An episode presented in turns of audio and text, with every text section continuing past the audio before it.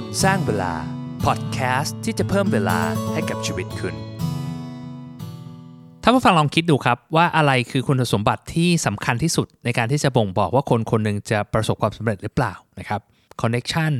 พรสวรรค์ความสามารถหรือเปล่านะจริง ๆ แล้วสิ่งที่สำคัญที่สุดในความคิดผมนะ ก็คือวินัยนะครับการที่เรามีวินัยต่อตัวเราเอง มีวินัยต่องานที่เราทำเนี่ย มันจะแบบมีผลต่อความสำเร็จของเรามาก ๆ เลย ถึงคุณอาจจะไม่ใช่คนที่เก่ง แต่คุณทำมันต่อเนื่องทำมันสม่ำเสมอและเรียนรู้และรู้จักที่จะพัฒนาตัวเองนะครับ เราจะประสบความสำเร็จมากกว่าคนที่แบบมีพรสวรรค์แต่แบบไม่มีวินัยเยอะมากนะครับวันนี้เราอยากจะชวนคุยเรื่องวินัยครับว่าเรามีวิธีในการสร้างวินัยให้กับตัวเองยังไงบ้างนะ ไปฟังกันเลยครับ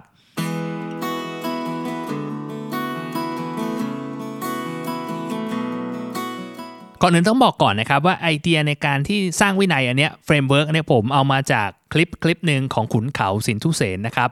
ก็คือขุนเขาเนี่ยเขาเป็นแบบนักจิตวิทยาอะไรเงี้ยนักสร้างแรงบันดาลใจนะครับ แล้วเขามีคอนเซปต์ในการสร้างวินัยที่มันผมว่าน่าสนใจมากนะ ผมก็เลยเอามาเป็นโครงนะครับ แล้วผมก็เสริมไอเดียเสริมคอมเมนต์ของผมเข้าไปว่าเฮ้ย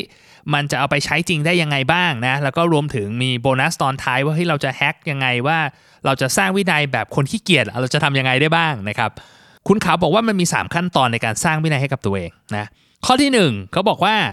วินัยที่ยั่งยืน ไม่ได้เกิดจากการฝืน แต่เกิดจากความฝันโอ้โหโคตรคมนะครับ คือเราต้องมีความฝันที่ชัด ถ้ามีความฝันที่ชัดเท่าไหร่นะ เรายิ่งมีวินัยเท่านั้นคุณเขาก็บอกว่าให้เราสร้างภาพสวรรค์เนี่ยก็คือเหมือนเป็นภาพเป้าหมายของเราอะว่าแบบเฮ้ยเราต้องการอะไรกันแน่นะยิ่งเราย้ำไอ้ภาพสวรรค์ของเรามากแค่ไหนเนี่ยเรารู้สึก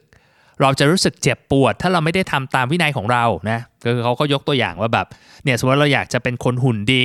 ใช่ไหมเราก็เอารูปแบรดพิตมาแล้วเอาหน้าเราไปแปะไว้แปะไว้แบบข้างฝาบ้านเลยนะครับ เพราะฉะนั้นเนี่ยคือเราเดินเข้ามาส่วนไปเข้าแปะหน้าห้องน้ำก็ได้เราเดินเข้าห้องน้ำเราเห็นทุกครั้งเลยเราเห็นรูปแบดพิตแล้วมีหน้าเราอยู่ตรงนั้นนะคือเราก็รู้สึกว่าเฮ้ยเราเราอยากจะมีหุ่นแบบแบดพิตแต่ว่าเมื่อคืนเราซัดพิซซ่าไปหนึ่งถาดกินคนเดียวอะไรเงี้ยตอนห้าทุ่มเงี้ยเฮ้ยมันรู้สึกแบบคล้ายขัดแย้งกันแล้วรู้สึกแบบรู้สึกเพลรู้สึกเจ็บปวดที่เราไม่ได้ทำ เราก็จะแบบทำมันน้อยลงนะครับ แล้วก็ไปทำในสิ่งที่เราควรจะทำมากขึ้นนะผมว่ามันเป็นเทคนิคที่สำคัญมากนะครับสำหรับผมเนี่ยคือผมมองว่ามันจะคล้ายๆกับหลักการที่ผมบอกคือ ไม่ว่าเราจะทำอะไรเราต้องหาวายของมันให้เจอ เราต้องหาเหตุผลให้เจอก่อนว่า เราทำมันไปเพื่ออะไรนะยิ่งเหตุผลมันมีพลังมากพอ เราก็จะยิ่งอยากทำให้มันสำเร็จมากขึ้นใช่ไหมสมมติเราบอกอะอย่างเรื่องลดน้ำหนักใช่ไหมคือบางทีเราเห็นภาพแล้วล่ะเออเราเป็นอยากเป็นแบบแบรดพิต แต่คำถามคือเอ้ยเราอยากจะเป็นแบบแบรดพิตเพื่ออะไรใช่ไหมเราบอกเฮ้ยเราแบบยังไม่มีแฟนเลยเราแบบเป็นคนอ้วนไม่มีความมั่นใจ เราบอกเราอยากจะหุ่นแบบแบดพิทเพราะเราแบบหนึ่งคือเราจะมั่นใจในตัวเอง เราจะมีความสุขมากขึ้น เราจะ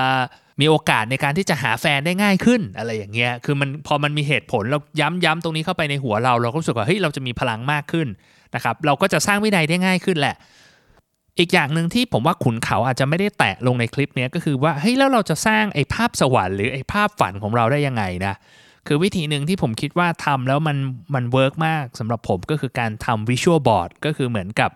เป็นกระดาษแผ่นใหญ่ ๆ แผ่นหนึ่งนะครับ แล้วก็เอารูปความฝันของเราไปแปะรถที่เราอยากจะขับที่ที่เราอยากจะไปเที่ยว ภาพครอบครัว ภาพผมจะมีภาพหนึ่งในวิชวลบอร์ดของผม ก็คือเป็นรูปที่ผมเอามาจากงานสัมมนาของโทนี่โรบินส์ก็คือเหมือนกับ ผมอยากจะแบบเป็นคนที่ไปยืนบนบนเวที แล้วก็ไปพูดมีคนฟังเยอะๆเป็นพันๆคนอะไรอย่างเงี้ยนะครับมันก็เป็นภาพฝันของผมนะ หรือเป็นภาพที่ผมอยากจะไปวิ่งมาราธอนที่มองแซงมิเชลที่ฝรั่งเศสนะครับ หรืออะไรพวกนี้คือมันเป็น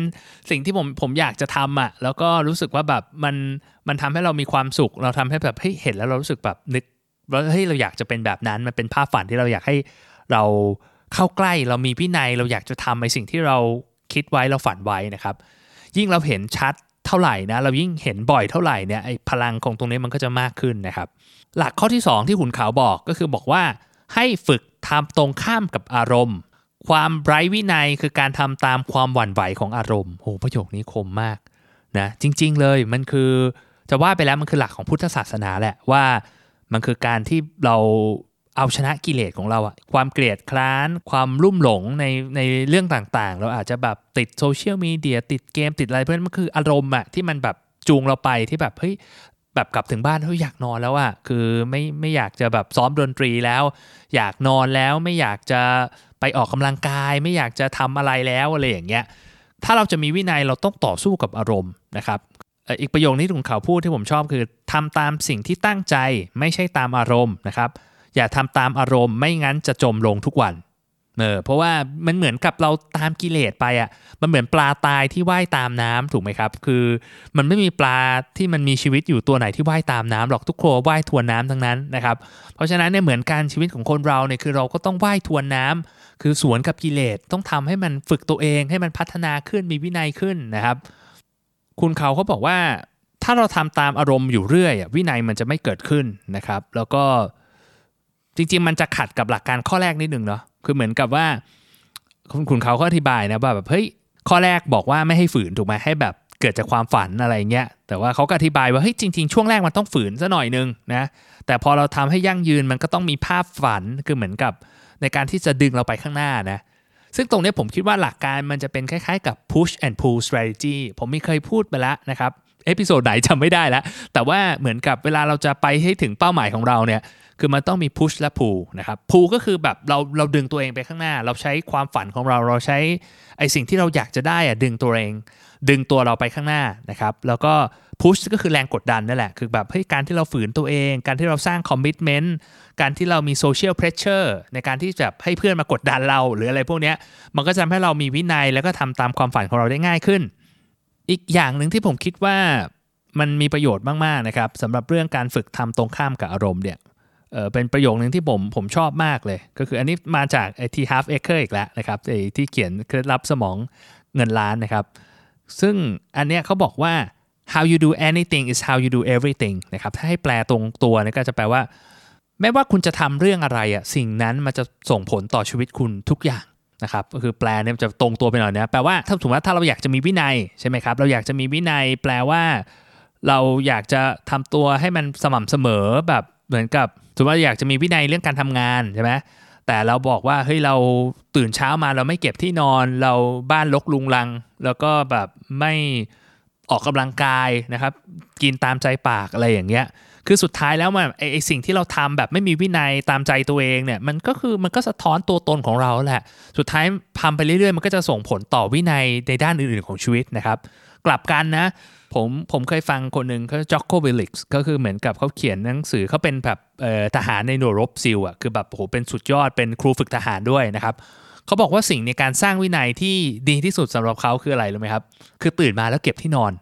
เขาบอกว่าเฮ้ยถ้าเราเก็บที่นอนเนี่ยทุกอย่างมันจะง่ายคือเหมือนเราได้เป็นสิ่งแรกที่เราทำแล้วเราเอาชนะจิตใจตัวเราเองได้นะครับ เพราะฉะนั้นในการเก็บที่นอนเนี่ยมันจะช่วยให้เราเหมือนกับรู้สึกสักเซสอะแล้วมันก็จะทำให้โมเมนตัมในแต่ละวันมันมันดีนะครับเออก็แปลกดีเนาะคือเรื่องการแค่เก็บที่นอนอะไรเงี้ยนะครับคืออย่างเอาง่ายๆอีกเรื่องหนึ่งอย่างเรื่องวินัยเนี่ยคืออย่างลูกสาวผมเขาจะเรียนโรงเรียนแบบเหมือนวิถีพุทธอะไรเงี้ยเขาจะแบบฝึกวิชาชีวิตเยอะเนี่ยเขาบอกว่าให้เรื่องการฝึกวินัยให้กับเด็กเนี่ย ไม่ว่ามันจะเป็นเรื่องเล็กน้อย เช่นแบบกินข้าวเอง เอาจานไปเก็บใส่รองเท้าเอง การฝึกวินัยในชีวิตประจำวัน มันจะทำให้เด็กมีวินัยในการเรียน มีวินัยในการที่จะเหมือนหักห้ามใจตัวเอง เพื่อทำในสิ่งที่ควรจะทำเกิดทวนก่อน ข้อแรกบอกว่า วินัยไม่ได้เกิดจากการฝืนแต่เกิดจากความฝันนะข้อ 2 ฝึกทำตรงข้ามกับอารมณ์นะครับข้อที่ 3 คุณเขาบอกว่าฝึกลดช่องว่างระหว่างความคิดและการกระทำให้น้อยที่สุดโอ้อันนี้มันน่าสนใจนะ คือโหเขาลึกซึ้งมาก ผมรู้สึกว่าเฮ้ยเขาเขาพูดแบบดูง่ายๆเนี่ยจริง ๆ มันเป็นสเต็ปคิดที่มันลึกซึ้ง แล้วผมคิดว่ามันมันมันตอบโจทย์มากนะครับ แปลว่าอะไรเดี๋ยวอธิบายก่อนคือ มันเป็นเทคนิคในการที่ช่วยในการฝืนอารมณ์อะคือข้อ 2เขาบอกว่าให้ทำตรงข้ามกับอารมณ์ใช่ไหมไอ้ข้อ3เนี่ยมันจะเป็นการตอบโจทย์ว่าแบบเฮ้ยแล้วทำตรงข้ามกับอารมณ์ทำยังไง ก็คือเหมือนกับลดช่องว่างระหว่างคิดกับทำให้มากที่สุด เช่น กลับถึงบ้าน เถียงกับตัวเอง เอ๊ วันนี้เหนื่อยแล้วเว้ย จะวิ่งดีไหมวะ หรือว่าจะไปดู Netflix ดี เอ๊ะ จะวิ่งดี หรือจะดู Netflix ดีนะครับเขาบอกอย่าคิดนาน ถ้าคิดนานส่วนมากจะไม่ได้ทำซึ่งอันนี้มันจริงนะใช่ไหมอะไรที่มันแบบไอสิ่งที่มันดีอะถ้าเราคิดว่ามันใช่แล้วอะทำไปเถอะ อย่าไปคิดมากนะครับ คุณเขาบอกว่าถ้าสิ่งนั้นดีไม่ต้องรอเกิน 3 วินาทีให้เริ่มเลยนะครับโอ้โหมันมันน่าสนใจนะสวินาทีเนี่ยคือมันจะหลับหูหลับตาแล้วก็ทำไปเลยนะครับ เหมือนเวลาเราตื่นอะ คือบางทีเราตื่นมาตื่นดีเพราะวะหรือจะนอนต่อดีอะไรอย่างเงี้ย คือถ้ามันคิดเกิน3วินาทีเรียบร้อยหลับต่อแล้วนะครับ เพราะฉะนั้นเนี่ยคือหลักการข้อนี้ไปใช้ได้ คือถ้าเราสู้กับตัวเองเมื่อไหร่จำไว้เลยว่า ถ้าเกิน3วินาทีไม่ต้องรอให้เกิน3วินาทีนะครับ ให้เริ่มทำมันไปเลยนะ อันนี้คุณเขาขาอธิบายในเชิงจิตวิทยาว่าตอนแรกๆอะครับเวลาเราที่เราต้องฝืนร่างกายในการที่จะสร้างวินัยอะไรบางอย่างเนี่ยมันจะเป็นการใช้สมองในส่วนจิตสำนึก ถูกไหมมันจะใช้พลังเยอะอะมันจะฝืน แล้วมันก็จะแบบเหนื่อยในการที่จะแบบเฮ้ยฟอสในการทำอะไรสักอย่างหนึ่งนะครับ ต่อไปมันจะกลายเป็นนิสัย มันจะไปอยู่ในส่วนที่จิตใต้สำนึก ซึ่งมันจะใช้พลังงานน้อยลง แล้วมันก็ทำงานง่ายขึ้นเป็นอัตโนมัตินะครับ ยกตัวอย่างที่ผมชอบยกตัวอย่างอันหนึ่งก็คือเรื่องของการขับรถนึกภาพตอนเราขับรถช่วงแรกๆเนี่ยโหแบบใครขับเกียร์ธรรมดามานะ คือแบบขับโอ้ต้องเปลี่ยนเกียร์เบรกมองซ้ายกระจกซ้ายกระจก ขวากระจกหลัง เอาเฮ้ย เดี๋ยวข้างหน้ารถเบรกเราก็ต้องเบรกตามอะไรอย่างเงี้ย เฮ้ย เดี๋ยวไฟเขียวไฟแดง คือมันวุ่นวายไปหมดนะครับ แต่ตอนนี้นะผมเชื่อว่าหลาย ๆ คนที่ขับรถมาเป็น 10 ปีแบบคือขับไปด้วยคุยโทรศัพท์ไปด้วย เผลอ ๆ กินกาแฟไปด้วยได้อะไรอย่างเงี้ยครับ ไม่ได้แนะนำให้ทำนะ แต่ยกตัวอย่างให้ดูว่าเอ้ยไอสิ่งเหล่านี้มันเป็นเขาเรียกว่ามันไปอยู่ในจิตใต้สำนึกแล้ว มันก็เลยทำให้เราสามารถที่จะทำมันได้โดยใช้เอฟฟอร์ตน้อยลง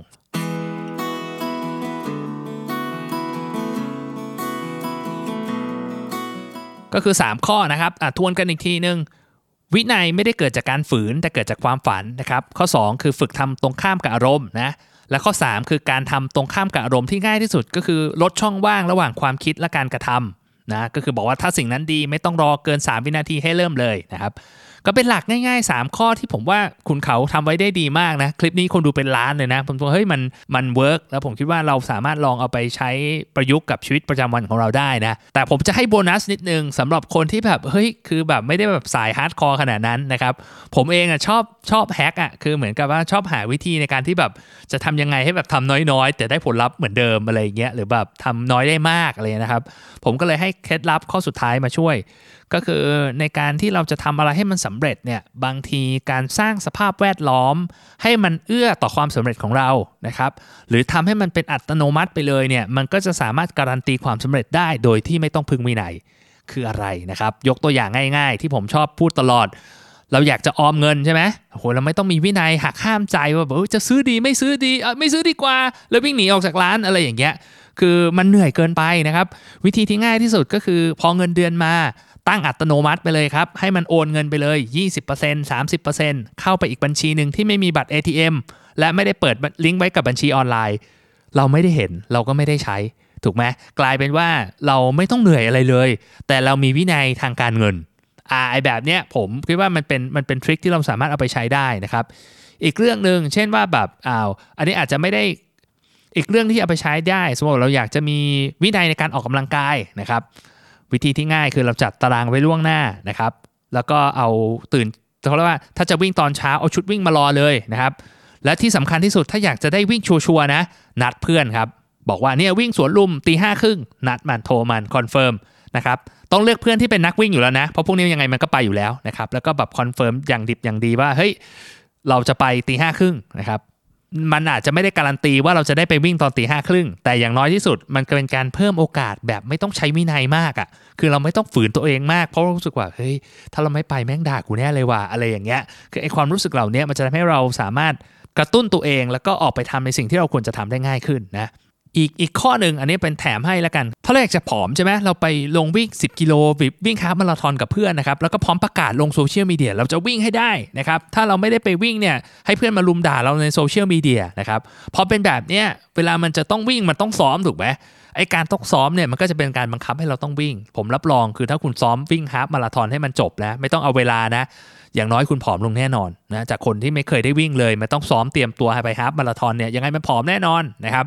หรือเราบอกเฮ้ยเราอยากจะขายของออนไลน์เราอยากจะแบบทำธุรกิจออนไลน์ อยากจะขายใน Shopee อะไรอย่างเงี้ยเราก็ไปลงเรียนคอร์สออนไลน์เลย อะไรพวกนี้คือมันเป็นอะไรที่แบบเป็นการสร้าง commitment ให้กับตัวเองนะครับมันเป็นการแฮกไอตัววินัยตัวเนี้ยซึ่งถ้าเอามาเสริมกับไอหลัก 3 ข้อของคุณเขาเนี่ยผมคิดว่ามันก็ยิ่งทำให้เรามีวินัยแล้วก็ได้ผลลัพธ์ที่ต้องการมากขึ้นนะครับในขณะที่เราอาจจะเหนื่อยน้อยลง ก็อย่าลืมนะครับ วินัยเนี่ยเป็นเรื่องที่สำคัญมากในการที่เราจะไปสู่ความฝันเรียกได้ว่าแบบสำคัญที่สุดอย่างหนึ่งเลยนะครับ ถ้าใครอยากจะไปถึงความฝันอยากจะมีชีวิตที่ต้องการ ก็อย่าลืมที่จะไปฝึกวินัยกันนะครับ เอาหลัก 3 ข้อแล้วก็โบนัสที่ผมบอกไปเอาไปใช้นะ แล้วได้ผลยังไงมาเล่าให้ฟังด้วยนะครับ แล้วพบกันใหม่นะครับ สวัสดีครับ